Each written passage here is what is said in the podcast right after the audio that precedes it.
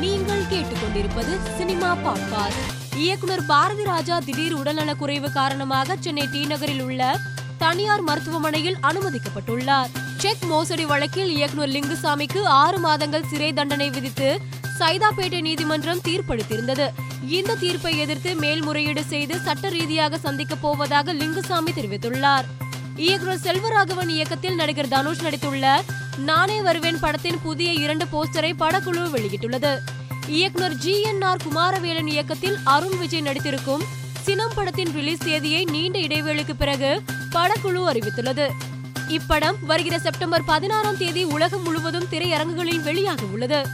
இயக்குனர் ப. ரஞ்சித் இயக்கத்தில் வெளியாக உள்ள நட்சத்திரம் நகர்கிறது படத்தின் இசை வெளியீட்டு விழா சென்னையில் நடைபெற்றது. இதில் பேசிய ப. ரஞ்சித் கபாலி படத்திற்கு பிறகு மன உளைச்சலில் இருந்ததாக கூறினார்.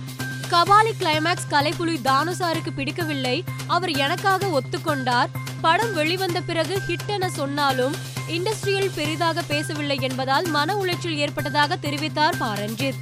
ஜெமினி படத்தின் மூலம் அறிமுகமாகி அஜித்துடன் வில்லன் பிரசாந்துடன் வின்னர் கமல்ஹாசனுடன் அன்பே சிவம் எஸ் ஜே சூர்யாவின் நியூ உள்ளிட்ட படங்களில் நடித்து அனைவரையும் கவர்ந்தவர் கிரண்.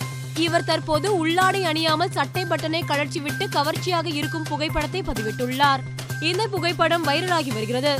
திருச்சியில் நடைபெறவுள்ள கோப்ரா படத்தின் நிகழ்ச்சிக்காக திருச்சி விமான நிலையம் சென்ற விக்ரம் மற்றும் படக்குழுவினரை ரசிகர்கள் சூழ்ந்து செல்ஃபி எடுக்க முயற்சி செய்தனர். அப்போது அவர்களை கட்டுப்படுத்த மத்திய தொழில் பாதுகாப்பு படையினர் ரசிகர்களை அடித்து துரத்தினர். இதனால் விமான நிலையத்தில் சற்று நேரம் பரபரப்பு ஏற்பட்டது.